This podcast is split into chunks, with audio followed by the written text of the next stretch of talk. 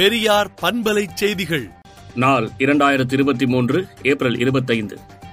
தமிழ்நாடு சட்டப்பேரவையில் கொண்டுவரப்பட்ட தொழிலாளர்கள் பணி உரிமைகள் சலுகைகளுக்கு எதிரான அம்சங்களை கொண்ட சட்ட முன்வடிவை திரும்பப் பெற வேண்டும் என்று அனைத்து கட்சிகள் தொழிற்சங்கங்கள் கோரிக்கை ஜனநாயக பண்போடு நிறுத்தி வைத்த முதலமைச்சருக்கு பாராட்டையும் நன்றியும் தெரிவித்து திராவிடர் கழக தலைவர் கி. வீரமணி அறிக்கை விடுத்துள்ளார்.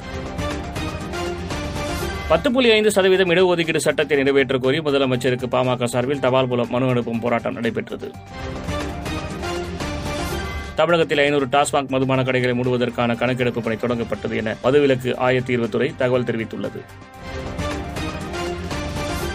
மாற்றுத்திறனாளிகளிடம் அன்பாகவும் பண்பாகவும் நடந்து கொள்ள வேண்டும் என ஓட்டுநர் மற்றும் நடத்துனர்களுக்கு போக்குவரத்து துறை அறிவுறுத்தியுள்ளது. நீரில் மூழ்கி உயிரிழந்த நான்கு மாணவர்களின் குடும்பங்களுக்கு ரூபாய் ஒரு லட்சம் நிவாரணம் வழங்கப்படும் என முதலமைச்சர் மு க ஸ்டாலின் அறிவித்துள்ளார்.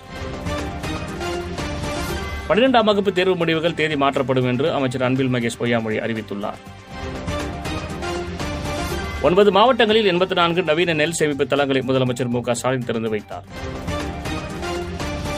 மல்யுத்த வீராங்கனைகள் தெரிவித்திருக்கும் பாலியல் குற்றச்சாட்டுகள் தீவிரமானது என தெரிவித்த உச்சநீதிமன்றம் இது தொடர்பாக பதிலளிக்கும்படி டெல்லி போலீசுக்கு நோட்டீஸ் அனுப்பியுள்ளது. இரண்டாயிரத்தி இருபத்தி நான்கு நாடாளுமன்ற தேர்தலை முன்னிட்டு பல்வேறு கட்சித் தலைவர்களை நிதிஷ்குமார் சந்தித்து வரும் சூழலில் பீகாரை பற்றி முதலில் அவர் கவலைப்படட்டும் என பிரசாந்த் கிஷோர் பேசியது பரபரப்பை ஏற்படுத்தியுள்ளது. இஸ்லாமியர்களுக்கான நான்கு விழுக்காடு இடஒதுக்கீடு ரத்து உத்தரவை மே ஒன்பதாம் தேதி வரை அமல்படுத்தக்கூடாது என உச்சநீதிமன்றம் தெரிவித்துள்ளது.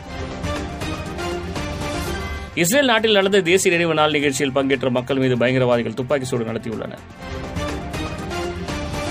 பாகிஸ்தான் காவல் நிலையத்தில் வெடிகுண்டு தாக்குதல் நடத்தப்பட்டது. இதில் பதிமூன்று பேர் பலியாகினர். இந்தோனேசியாவில் சக்தி வாய்ந்த நிலநடுக்கம் ஏற்பட்டது. இந்த நிலநடுக்கம் ரிக்டர் அளவில் ஏழு புள்ளி மூன்றாக பதிவானது.